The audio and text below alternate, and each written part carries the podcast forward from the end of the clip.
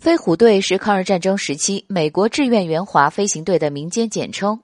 提到飞虎队，就会想到飞机头上标志性的鲨鱼头。可为什么要把画有鲨鱼头的战斗机队伍叫做飞虎队呢？原来志愿飞行队中曾有人提出，要在飞机头上画上巨大的鲨鱼头图案做装饰，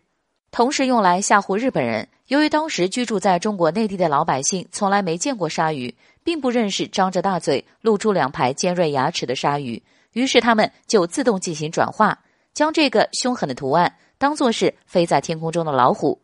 误将这支飞行纵队叫做飞老虎。经过翻译之后，飞虎队这个名字也得到了陈纳德和飞行员的认可。一九四一年，陈纳德率领第一中队和第二中队到达昆明，准备应战，入侵日机十架，被击落六架，击伤三架，志愿队无一架损失。